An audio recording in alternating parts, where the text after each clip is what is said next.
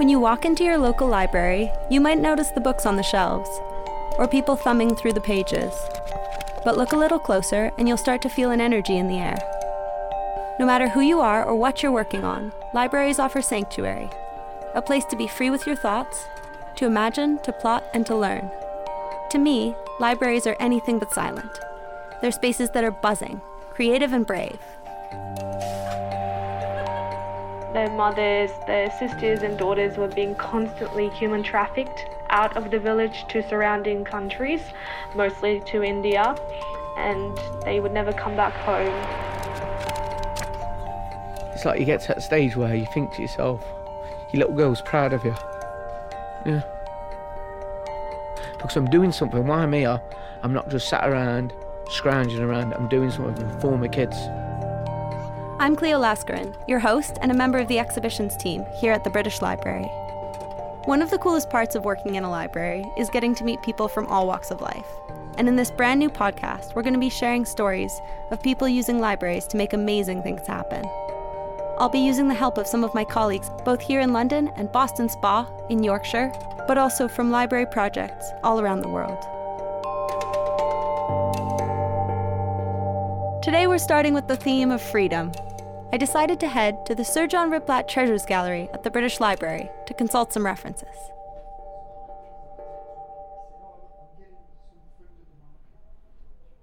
The year is 1215, we're talking about just over 800 years ago. We're in medieval England, and the king is a man called King John, or as often we now describe him, Bad King John. Meet Julian Harrison. He's a curator at the British Library and an expert in medieval manuscripts.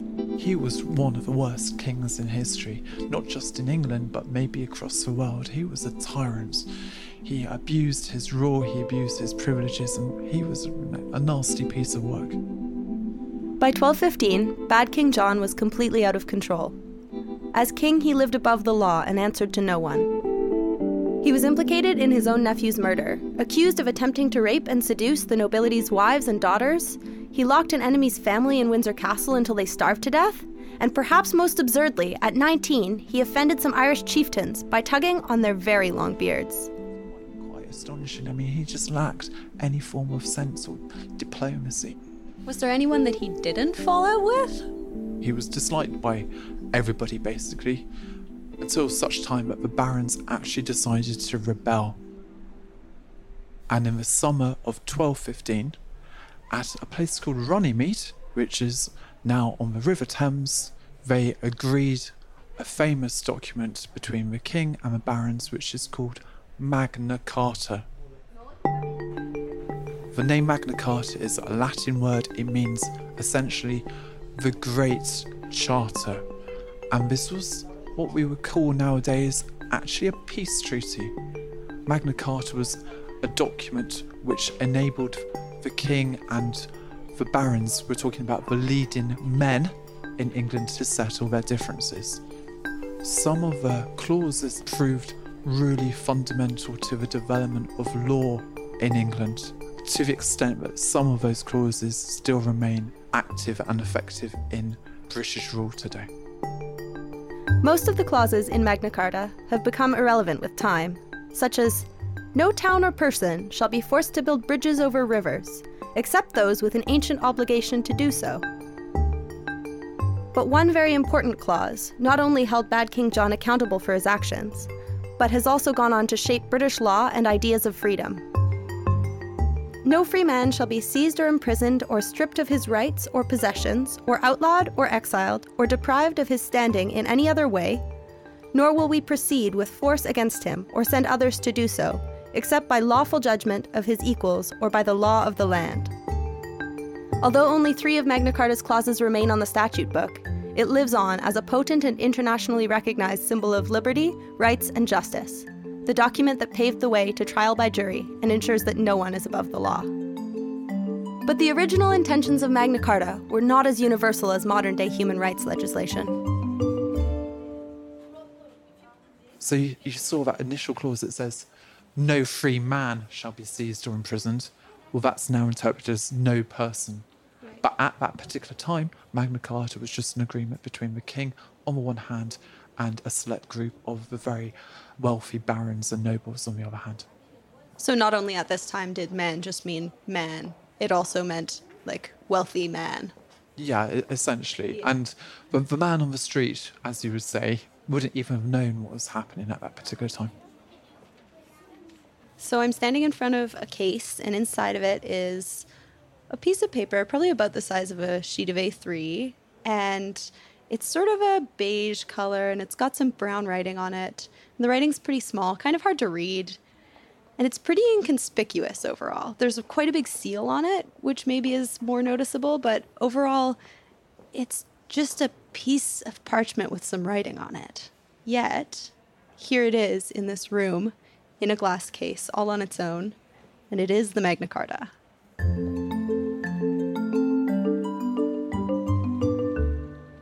So, as you mentioned, fragments of this document continue to be part of English law, but just bits. And so, why do you think it's still such an important and enduring document? I think why Magna Carta is so important is influenced so many people across the world, across so many centuries. So, for example, it was used by Thomas Jefferson when he was drafting the Declaration of Independence in the United States in 1776. It's, uh, it's quoted by Nelson Mandela at his trial in 1963 when he was on trial for his life. It has influenced so many people, and so many people hark back to. The name Magna Carta seems to be more important than the actual contents of the original document. Seems like most people would know the name, even if they don't realize that they're still benefiting from rights and laws that sort of echo the original document. No, I'll give you a, a great example. People still think that Magna Carta applies to them in weird and wonderful ways. So, for example, it's not unknown here at the British Library for people to contact us. A, a good example is when they say, um, I've been given a parking fine. Surely I shouldn't be responsible for paying it. Surely my rights are enshrined in Magna Carta. Well, I'm afraid to say Magna Carta doesn't mention cars or, or parking fines at all. But this is a good example of how people sort of think that it, it defines their rights and freedoms and gives them privileges that are, well, it does in many ways, but not necessarily the ones that you might imagine. Or the ones you might want them to, such as a parking fine. So, as we've been standing here, this room is filled up with people coming to see the Magna Carta. People are able to just sort of come in off the street and without paying, freely enter and see it. It means that it's for everyone, which is pretty amazing. Absolutely, and you know, as a document which enshrines all our rights and liberties, it's absolutely important that you know, everybody should be able to come and see it for, for free at the library and to enjoy it like so many people are here today. It's amazing that an 800 year old document still has such an effect on how people think about their rights and freedoms to this day. At the British Library, we're lucky to have many other items in our collections that chronicle different struggles for freedom throughout history. Things like the minutes of meetings held by the Committee for the Abolition of the Slave Trade, to political pamphlets from the suffrage movement pushing for votes for women, and the Wolfenden Report of 1957, a key document that helped change both the law and public attitudes towards homosexuality. These documents have enduring impact. But while these are artifacts of freedoms gained, our next story deals with the opposite a situation where freedom is lost entirely. We head to Nottingham.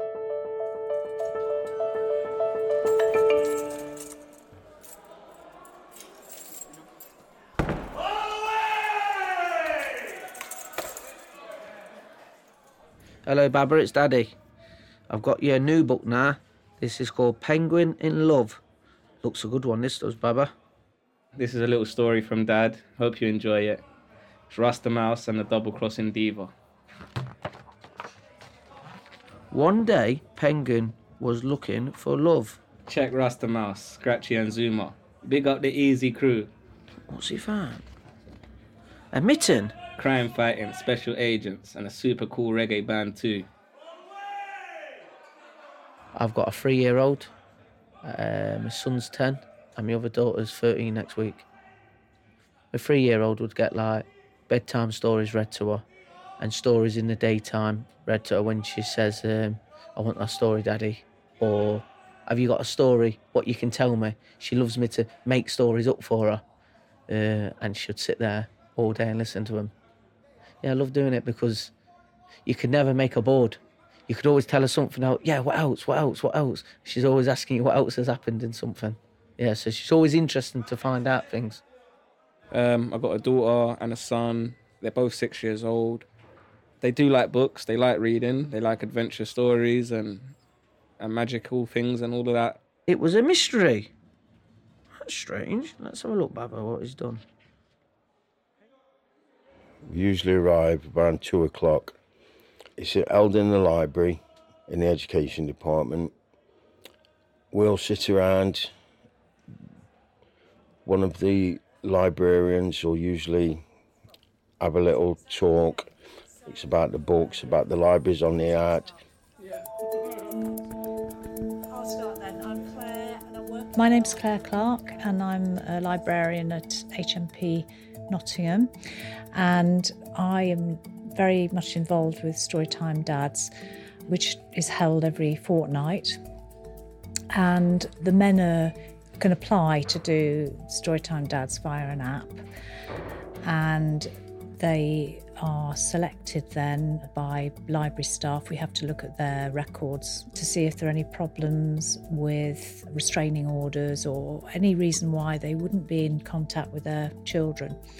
But we offer this uh, as a fantastic way for the men to keep contact with their families and, and their children in particular. And we have a constant stream of applications to do this Storytime Dads. So that's a really good, and they do appreciate it.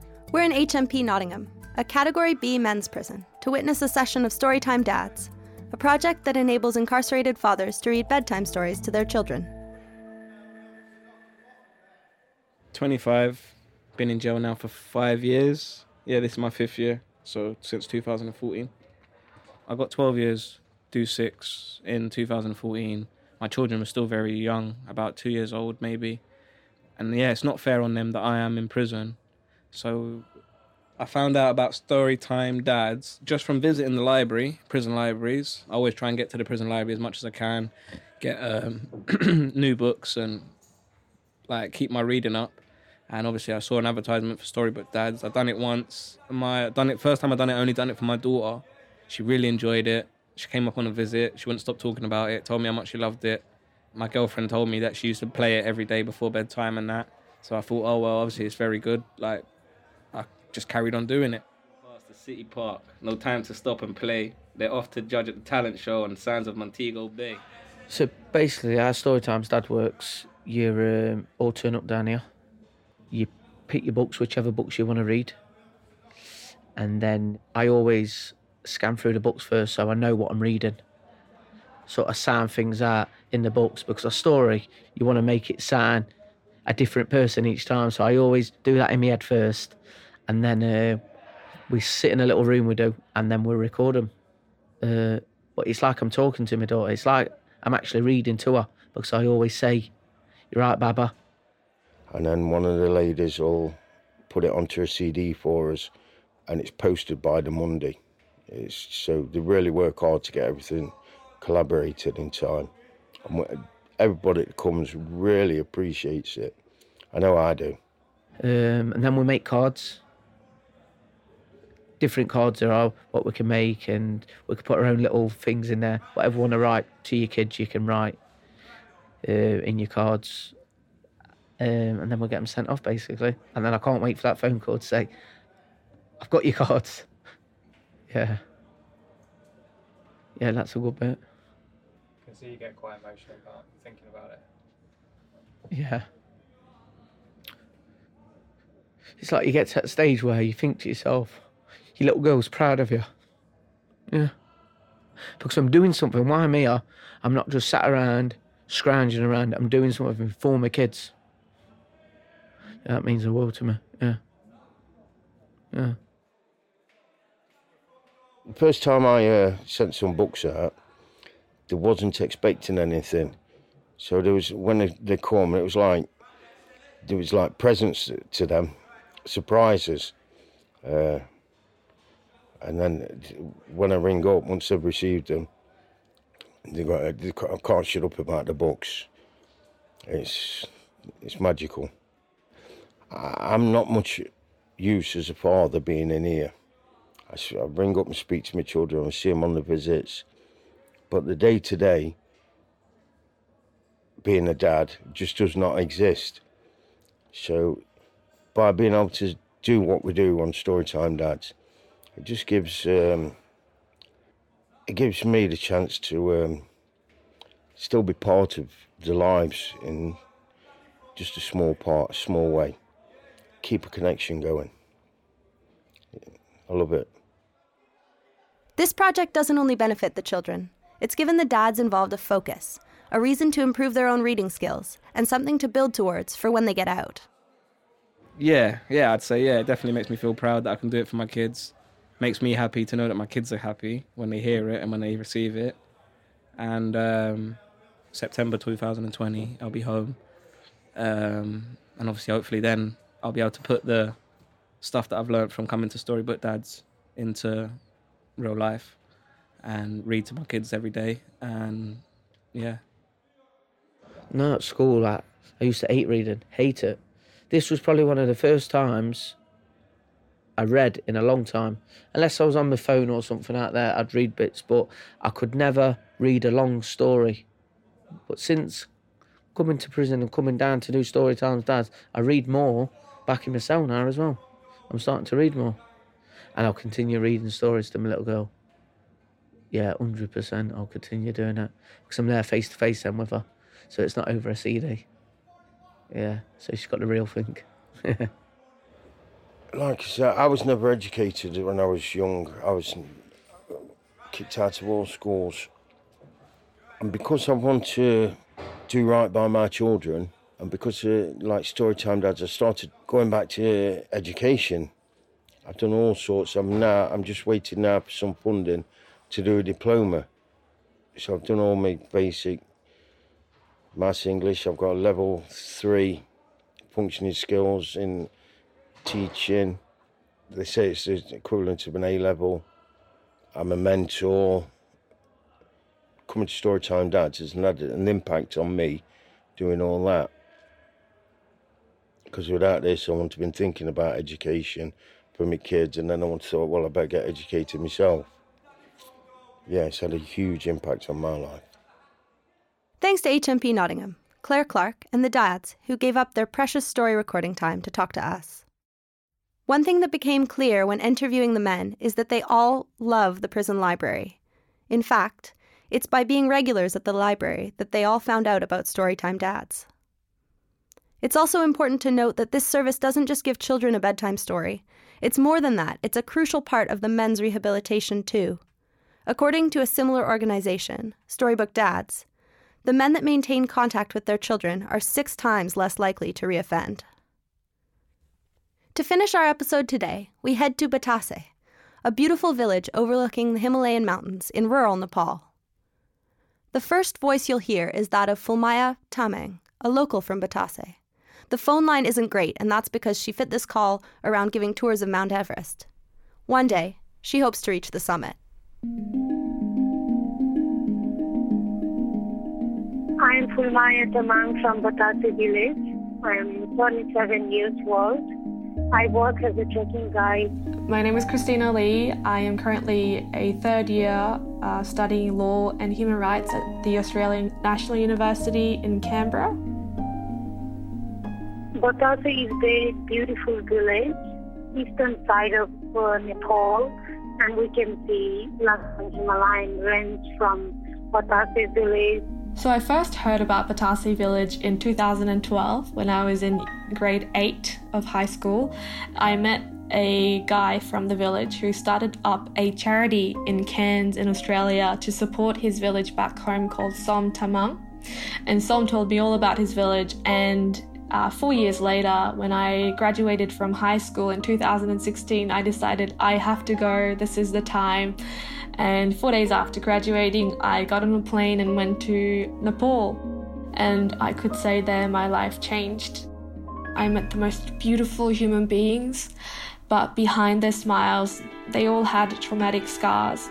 As Christina started to explore Batase, she began to realize the devastating effect that human trafficking had had on the area. Following the Nepalese earthquake of 2015 and a period of rebuilding and recovery, Batase had been left with limited opportunities. Young women were being forced to leave education early in search of jobs and marriage. A lack of awareness meant that women were left vulnerable to exploitation and false offers from those outside the village. Being a two day trek from the nearest town of Kathmandu, and with no access to newspapers or the internet, the people just didn't have the tools at hand to protect themselves. Their mothers, their sisters, and daughters were being constantly human trafficked out of the village to surrounding countries, mostly to India, and they would never come back home. Ten years ago, there were so many young women sold in India. Most of the Batase village people couldn't afford for education. So, on the first night when we arrived in Batase village, we had an introduction session where we got to speak to the students, and the students would introduce themselves to us. And it was actually a quite emotional experience because everybody had a different story, and every single story was heartbreaking. But one of them that I really, really touched by was a story of this 16 year old girl called Rita. And Rita's dad, two years ago, was in prison because of trafficking women out of the village and she was crying and crying and saying my dad is the reason why these people get trafficked out. Um, and there she was not able to do anything about it but she gave me so much strength in the sense she wasn't miserable and giving up. She was there because she wanted to find out about the other opportunities because she didn't want to fall into the trap. She didn't want to have anything to do with that. She knew that there's something more out there Throughout her first trip as a volunteer, Christina continued to be moved by the stories of local women such as Rita, and was struck by just how different their lives were in comparison. It played on her mind.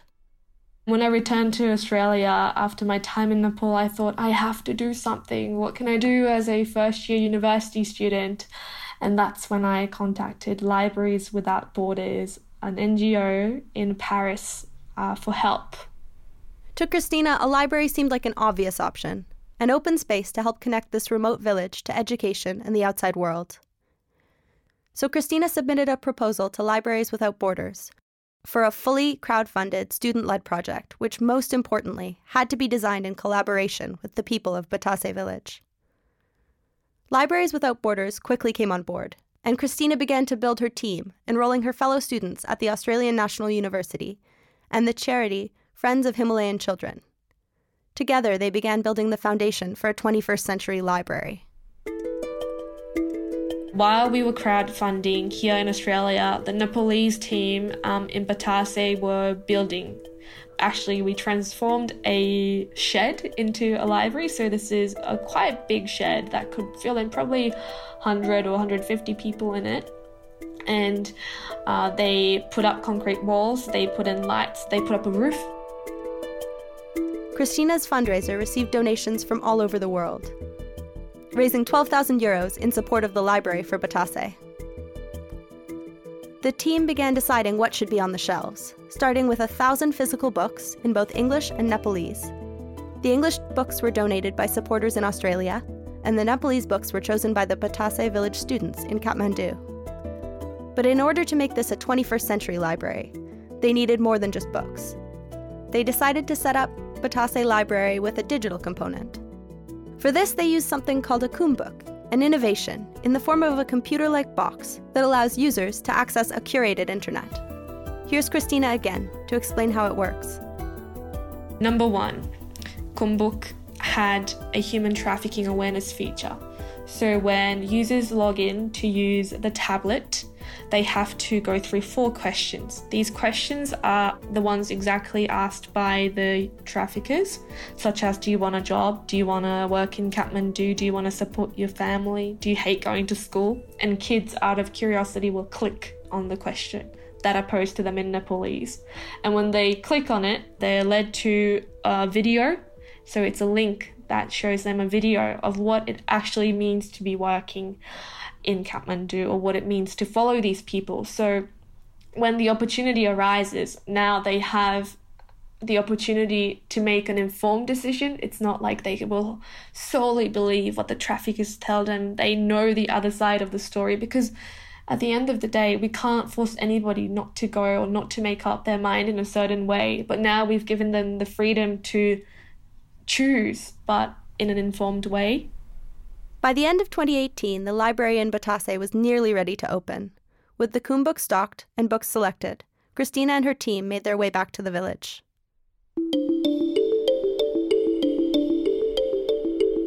In the end, we had 14 uh, students in our team. So everyone took uh, 10 kilograms of books and also sanitary pads for the girls in the village. And we went over to Kathmandu in December 2018 and then we trekked for two days to get to Batase, but the books and all the library resources were taken up by uh, four wheel drive, thankfully. So on Christmas 2018, we officially opened the library, and all the villagers from Batase came. And yeah, I could say Christmas 2018 was the best day of my life. This library is offering something more than just a space to read. It's a place where women and girls can learn, grow, and become independent. A lot of the female villagers miss out on a traditional education due to stigma, and now they've got a place to go. Christina and Fulmaya, who we've been hearing on the phone, built a strong friendship, and Fulmaya became an important advocate for the library in the village. So, Fulmaya is one of the five people uh, that look after the library.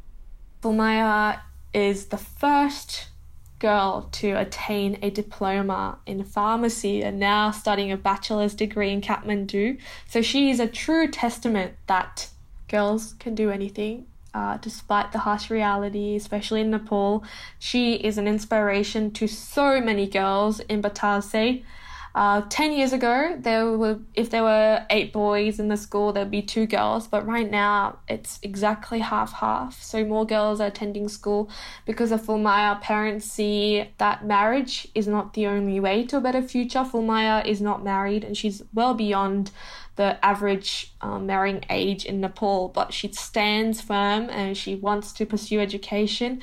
Fulmaya would go and speak to other girls like, oh no, but education is important. And she's like the living proof that it is because it's so hard to break stigma or to tell the parents that education is important when really it's a long term thing. She also is included in the KoomBook as one of the human trafficking awareness videos. So when you click I don't want to go to school, she comes up and then she talks about why school is important and why she stayed and why it changed her life in a good way and why other girls and other boys should too. I think education makes a huge difference in a woman's life. It makes us dependent and it makes us strong mentally and so education is very important for everyone in Nepal now, because of 21st mm, century library in Batase village helps a lot because they come to learn about human trafficking and how to uh, how to be safe. So Batase library helps a lot. With this library, they have more uh, freedom to make informed decisions, freedom um, to not fall into a trap, uh, freedom to support their families and also the freedom to dream. I think that's the most beautiful thing about a library. No matter who you are, there's a book for you. Thank you very much to everyone uh, for helping to build 21st uh, century library in Batase village. Christina Lee and Fulmaya Tamang from the Batase Village Library. What a wonderful project, and a great example of people giving themselves the tools to secure their own futures. We often take access to information for granted, but when information can be manipulated, it's clear to see that libraries are pillars for truth. Not only in Batase, but all around the world, libraries serve the purpose of helping you interpret the life around you and make your own choices. I think that's something we should always celebrate.